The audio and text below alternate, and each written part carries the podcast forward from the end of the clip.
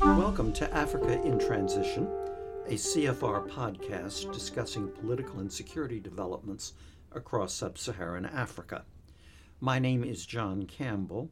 I am the Senior Fellow for Africa Policy Studies at the Council on Foreign Relations. I am joined today by Comfort Ero of the International Crisis Group.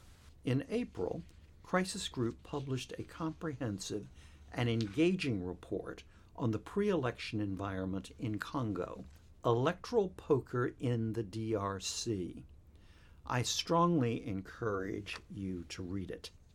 Comfort has been Program Director for Africa at Crisis Group since 2011. She also worked for the UN mission in Liberia from 2004 to 2007, and she holds a doctorate from the London School of Economics. She's based in Nairobi, Kenya. Welcome, Comfort. Thank you. Thank you very much. We are going to be discussing today the upcoming elections in the Democratic Republic of Congo currently scheduled for December 23, 2018. President Joseph Kabila, president since 2001, has seemingly indicated that he will not contest the election. However, he has already overstayed his term of office, which ended in 2016. Comfort, I think probably we should start with the most basic question of all, and that is why does the DRC matter? Why should we care about elections in the DRC? When we're talking about the most significant country at the heart of Africa, where we've seen um, already it's among the world's worst humanitarian crisis, um, estimated 4.5 uh, million um, IDPs in the country, um, a further 2.8 um, refugees in the region around it. And if we don't get DRC Congo right, after 16 or 20 years of international engagement, um, we're likely to see further instability in the region. What happens in, in Congo has a significant impact on regional stability, um, both to its east and to its west and to its south as well. And after 20 years of international peacekeeping and various attempts at state building, peace building, this is the most critical time in getting the elections right so that we can close that chapter and begin the hard work of of governance in DRC. Will elections, presuming they take place mm-hmm. in December, be a step in the right direction?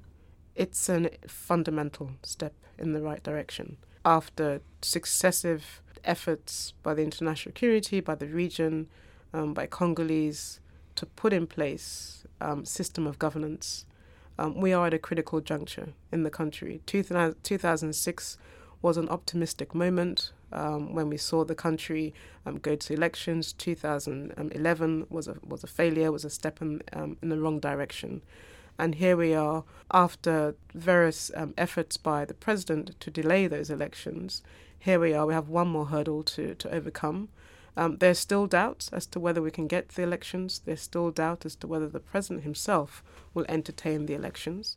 2006. Mm-hmm elections that were widely regarded as credible. That's right. Uh, I was living in Nigeria at the time, mm-hmm. and I remember the the great optimism mm-hmm. mm-hmm. that 2006 seemed to be a major turning point. But then 2011, with much less involvement by the international community, mm-hmm. much less involvement by various African regional organizations, a distinct step backwards. Mm-hmm. How did we get to where we are now?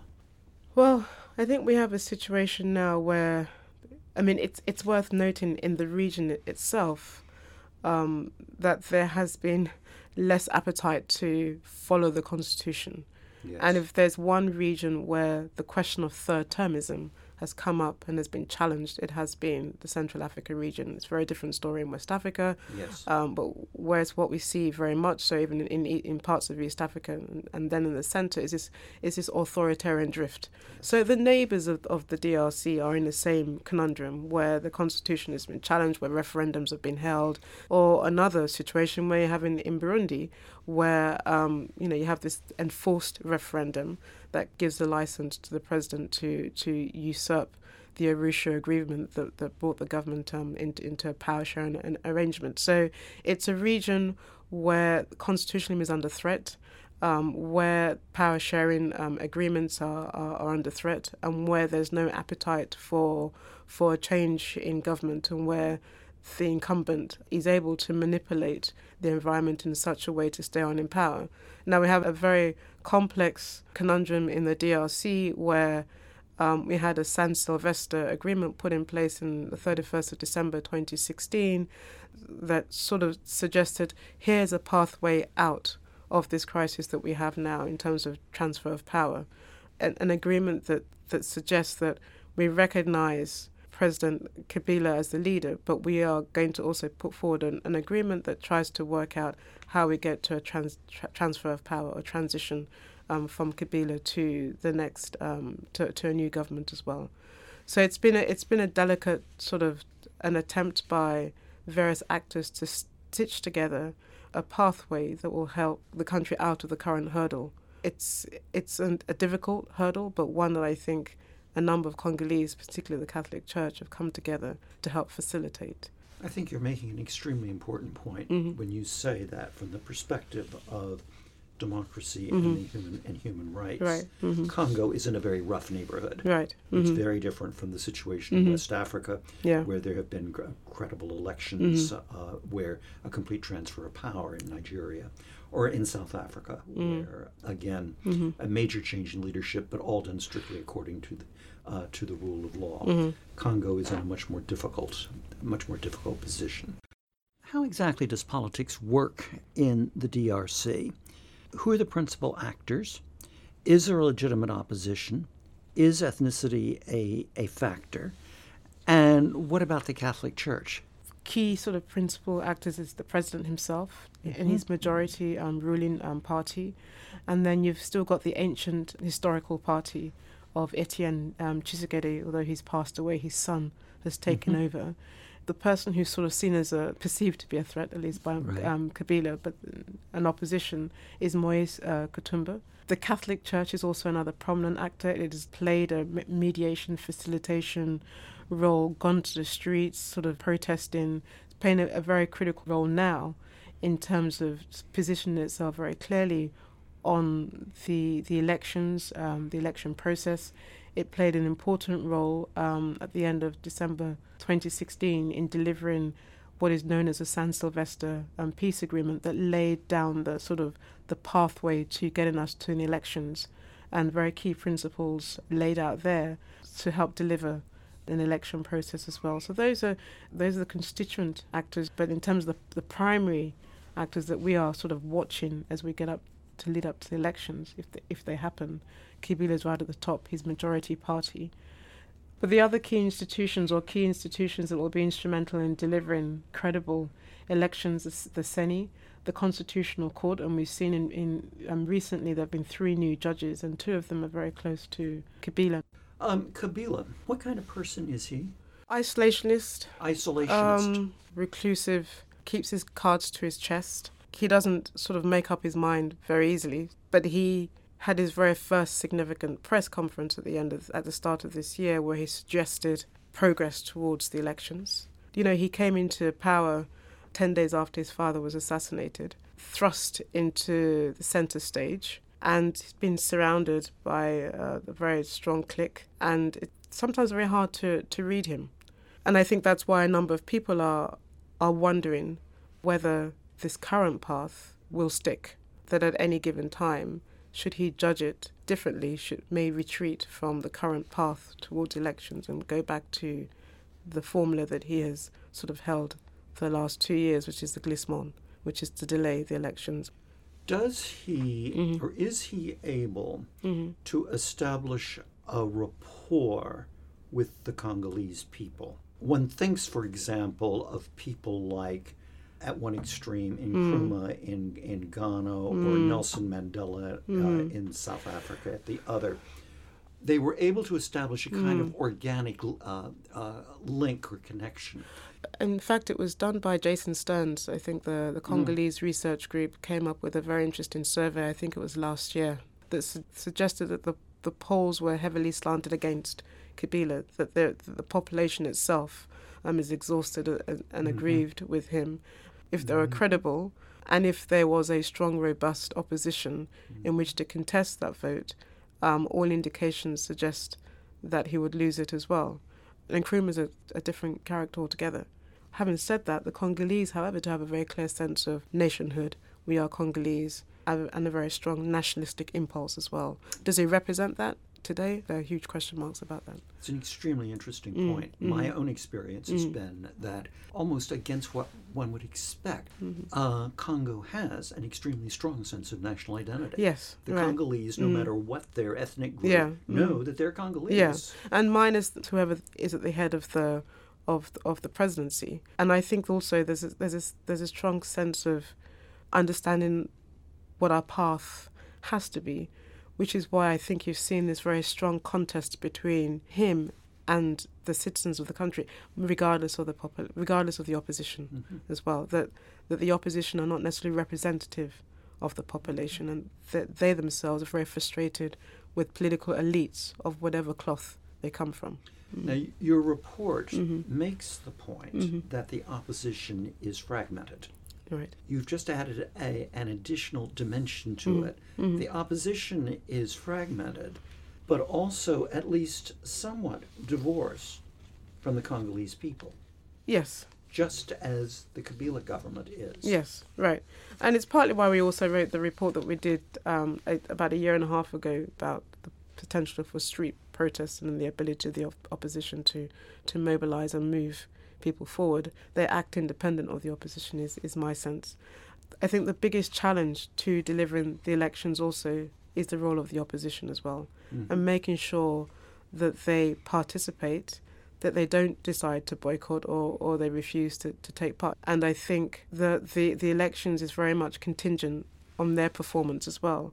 Right now, the position of the opposition, I think, is causing a lot of headaches in terms of how fragmented they are and how weak they are. And if they don't themselves, you know, hold and maintain a unified position as well, it makes it very difficult to deliver a credible legit- an illegitimate outcome. So the challenge for the opposition within the within the limits of its own space um, is to continue to press for a number of the key issues um, within San Sylvester, particularly with the CENI, and ensuring a very transparent process. One of the things that San Sylvester did talk about was um, the release of political prisoners and making sure that there's a sort of level playing field for the opposition as well. The, the biggest challenge um, for, for them. But I think to boycott and to refuse doesn't get them very far and it plays directly into the hand of the majority. And it's also mm-hmm. an opposition that, unfortunately, because it's been it, because it's weak and because it's it's fragmented, Kabila has also been able to sustain himself, and he's also been able to buy off some opposition, co-opting, co-opt, um, yeah. co-opting some, getting them to focus on very clear social economic issues, getting them to distinguish themselves from the legacies of of Kabila getting them to stand on, on key platforms instead of Kabila must go, I think is, is part of the challenge as well. And I think it's also part of the frustration of the public as well.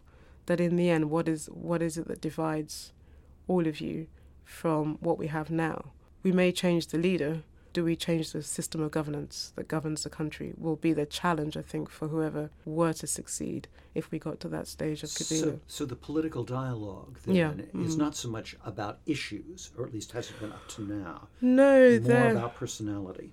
There is personality, and, and I think one of the one of the, the things that we've tended to sort of push against is to get away from the personality. There is a tendency for the international to sort of anoint somebody as though that mm-hmm. person could be the savior of a particular country that has been unstable for successive years and it's not quite clear what that person's going to do differently so there are there are people that one especially one person that, that the international sort of looked upon not all the internationals but but certain quarters of the international have looked upon um, as though that person is going to sort of get the the DRC out of its fix mm-hmm. And I think what we are suggesting is that there's there are key principles as enshrined in San Sylvester that are, that are critical to getting us to the elections. There are key issues that need to be addressed around the the economy, the social standard of the country, the dire humanitarian situation, and just rebuilding the government and rebuilding governance in the country. And it's not quite clear that any one of the, the candidates, the choices that DRC has, are not spectacular in terms of righting the country's current dilemma as well. So I, you know, I wouldn't pin my hopes on any one individual.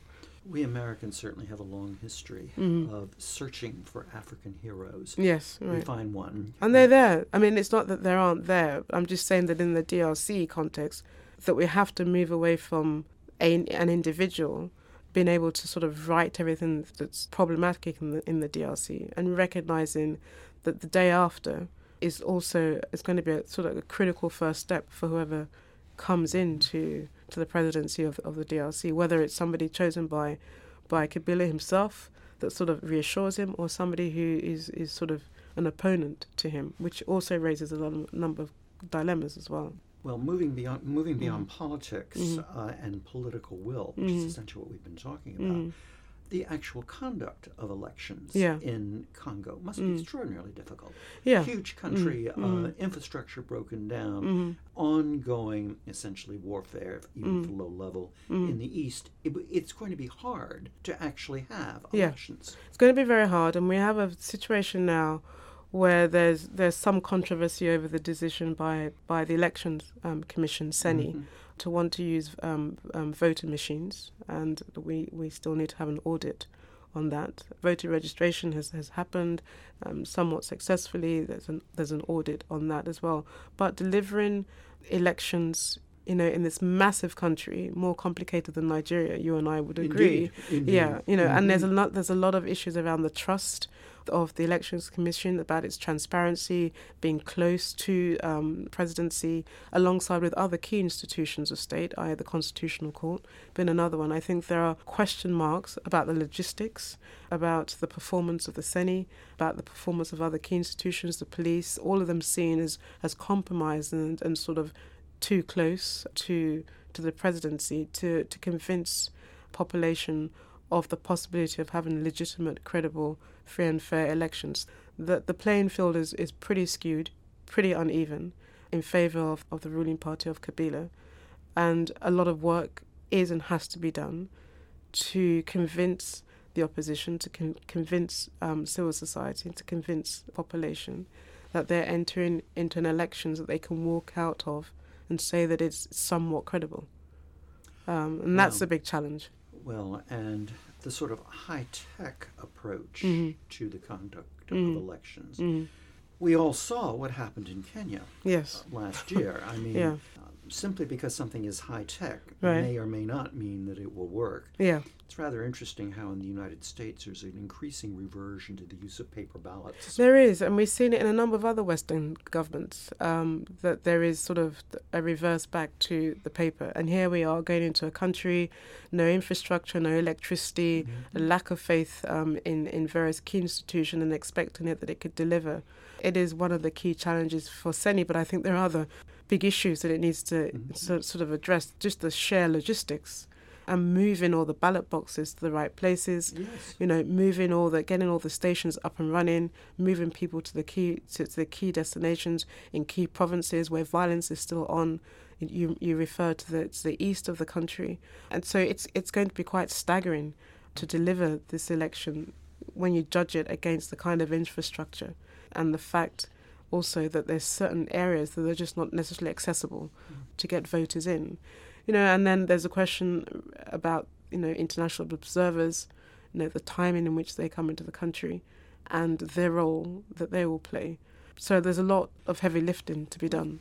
Your really quite excellent report indicates that there is more or less Mhm. an international and African consensus that Kabila must hold elections and that he should not contest them. Can you talk about the various scenarios that are out there mm-hmm. and which of the foreign actors are most important? I mean, certainly towards the end of last year, um, 2017, and the start of this year, there seemed to be coming together by the region and the international actors, particularly the Africa Union also, that you know, there has to be elections this year in a sense in which Kabila was beginning mm-hmm. to sense that. And, you know, he made this um, rare press statement, um, press um, conference in January of this year, and he gave a, a, sort of indication that there would be elections, but there will be Congolese led elections and, and financed elections.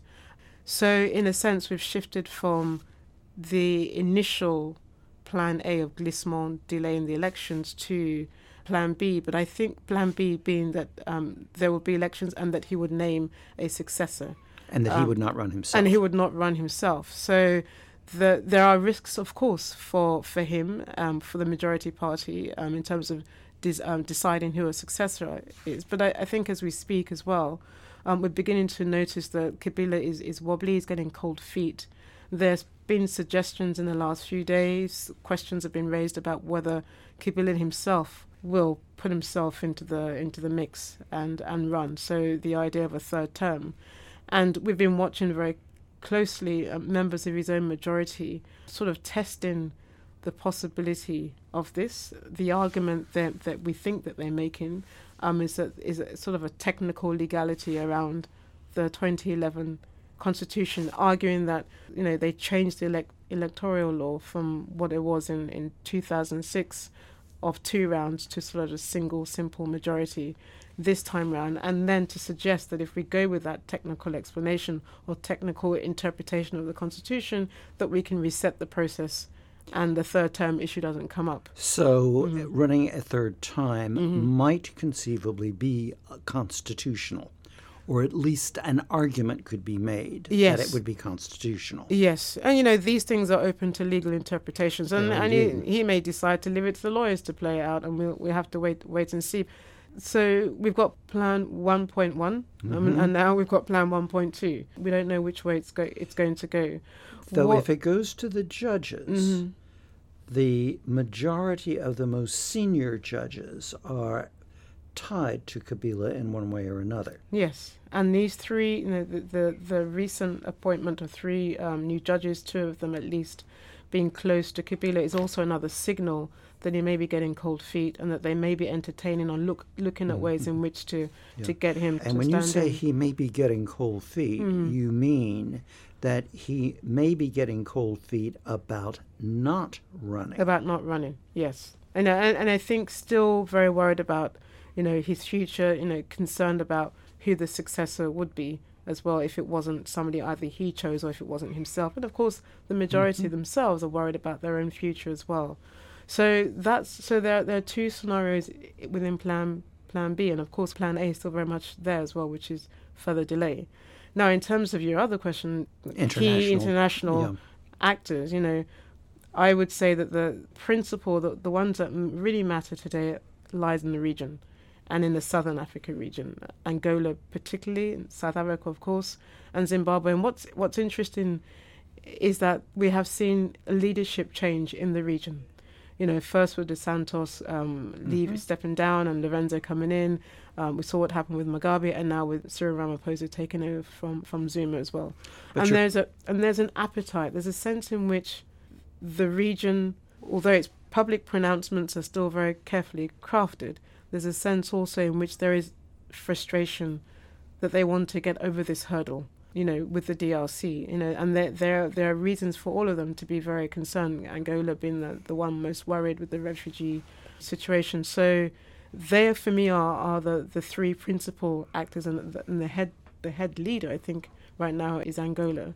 Um, at the wider international um, level, we've seen the Africa Union in the form of the chairperson making various pronouncements. We've seen him send, send his own personal emissaries to the region. And then at the level of the Security Council, we have noticed monthly um, monthly debates on, on the DRC there's a suggestion, of possible visit by the council um, mm-hmm. in, in August. Should that happen, that will be another form of pressure, and that will keep the momentum on the on the table. And I think it's worth pointing out to your listeners that um, a significant development happened on the on the 29th of May, where Lourenço, in his own press conference with um, President Macron, made a very sort of warning to Kabila that you know, the, the region reserves the right to protect itself from destabilization. And Macron was sort of agreeing with that as well, you know, and, and there was a suggestion that he had allied himself very closely to Lourenço's statement. So, again, that's a significant development because, in terms of strategic partners, there's always been question marks about where certain Western countries stood on the future of, of Kabila, and, and this decision by Macron is, is also quite significant. I agree. I think it's extremely significant. I mhm. think it's also interesting Mhm. that the African Union Mhm. and, and its membership Mm, mm, does not pursue a strict definition of sovereignty, such as Mhm. common in the West. In other words, that the African Union reserves the right to intervene in Yes. the affairs uh, of a member state. Yeah. And we'll see. We'll see. There have been areas where we've seen that they've been shy, where they've been on the back foot and or retreated. Burundi is is is the most immediate one. Mhm. Arguably Zimbabwe. Arguably Zimbabwe as well. Um, and you know when we've seen them where where they have played a more positive role and they've and they've they've taken a lead. So so it might, but we have right now a, a leadership of the African Union Commission that is sort of signalling, you know, in the same way as as the region is, and, and there's a sense in which we we've got to get over this current dilemma that we have in the DRC. You know, is that we want to see an election. The the form of the election, I think, is is another key concern that we need to address, making sure that it's credible enough to prevent violence, making sure it's as satisfactory enough to avoid um, va- violence and managing the day after as well. And you've Mhm. made the point earlier Mhm. that the stakes in the Congo Mhm. for Congo's neighbors Mhm. is very high. Mhm. There's a general recognition that if the political system in Congo breaks down, it, it will spill over uh, That's right. into, into its neighbors, which means its neighbors very much feel it has a stake in Yes. Yeah. what uh, in what happens. I mean, traditionally, we all, we've often talked about the neighbours on the other side, Uganda, Rwanda, and Yeah. Rwanda particularly. And I think there's a lot of sort of watching of what these three new leaders in the region themselves Are going um, to do. are going to do. One of them has you know, significant domestic issues to deal with, and, and delivering an ANC um, victory in, in South Africa is, is number one priority for Cyril Ramaphosa. Fixing the economy is also in, is Mhm. tied to that as well. S- But and we've been watching what uh, Lourenço is, is Mhm. doing, and I think it partly also explains why another recent action by Kabila was to announce the appointment of, an, of a new ambassador to Luanda. Mhm. Um, somebody, um, Didier Kadiza, somebody who has his confidence, 100% trust, knows the family. And I think his job is to go and sort of feel, sound out um, Angola, get a sense of Mhm. them. But it also sh- shows you just how serious they, they take um, Angola. Angola. You know, the development in the last week or so, last two weeks or so, with them trying to, s- to test out the waters on a third term again. You know, it's it's yet you know it could be one more attempt by Kabila to sort of see well, can I divide Oh, you absolutely. know the region, the international community? Has he miscalculated? Has he misread the community? Will the community stand firm? You know, will will the consensus hold? It's welcome. Will it hold? Is is I think everything that we need to watch between now and uh, July, when we need to start thinking about the, the candidates and then start focusing on the logistics of the elections. and July is very close, Uh, about six weeks away. about six weeks away. Yeah. The bottom line, Mhm. at the end of the day, Mhm. are you optimistic that elections will take place that are credible? Those are two different questions. They are. they are two different Yeah. questions. Yes. Um, look, we started off this year seeing Kabila making pronouncements that, that suggest we will have elections, but they'll be Congolese Which he- implies not yeah. being run by outsiders. outsiders. And here we are coming into June, and we're seeing some sort of maneuverings by party members. We're seeing also, you know, key allies coming into the constitutional court. So it's hard to, to, to predict.